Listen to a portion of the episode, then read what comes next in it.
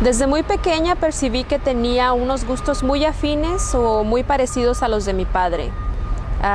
Mi papá fue maestro de literatura en México y siempre él participaba en diferentes actividades culturales, y como su hija mayor siempre andaba yo de la mano con él en todas partes.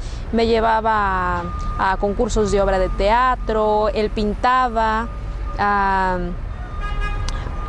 se encargaba de organizar recitales poéticos y cuestiones así. Entonces ahora que he crecido, disfruto mi tiempo escuchando sobre teatro, leyendo, escribiendo cuentos. Me gusta también la pintura, practico la fotografía, me gustan las danzas folclóricas, me gusta mucho la música, me gusta mucho cantar, me gusta tocar el acordeón, tocar un poco de guitarra, me gusta viajar y en fin, varias cosas que heredé de mi padre.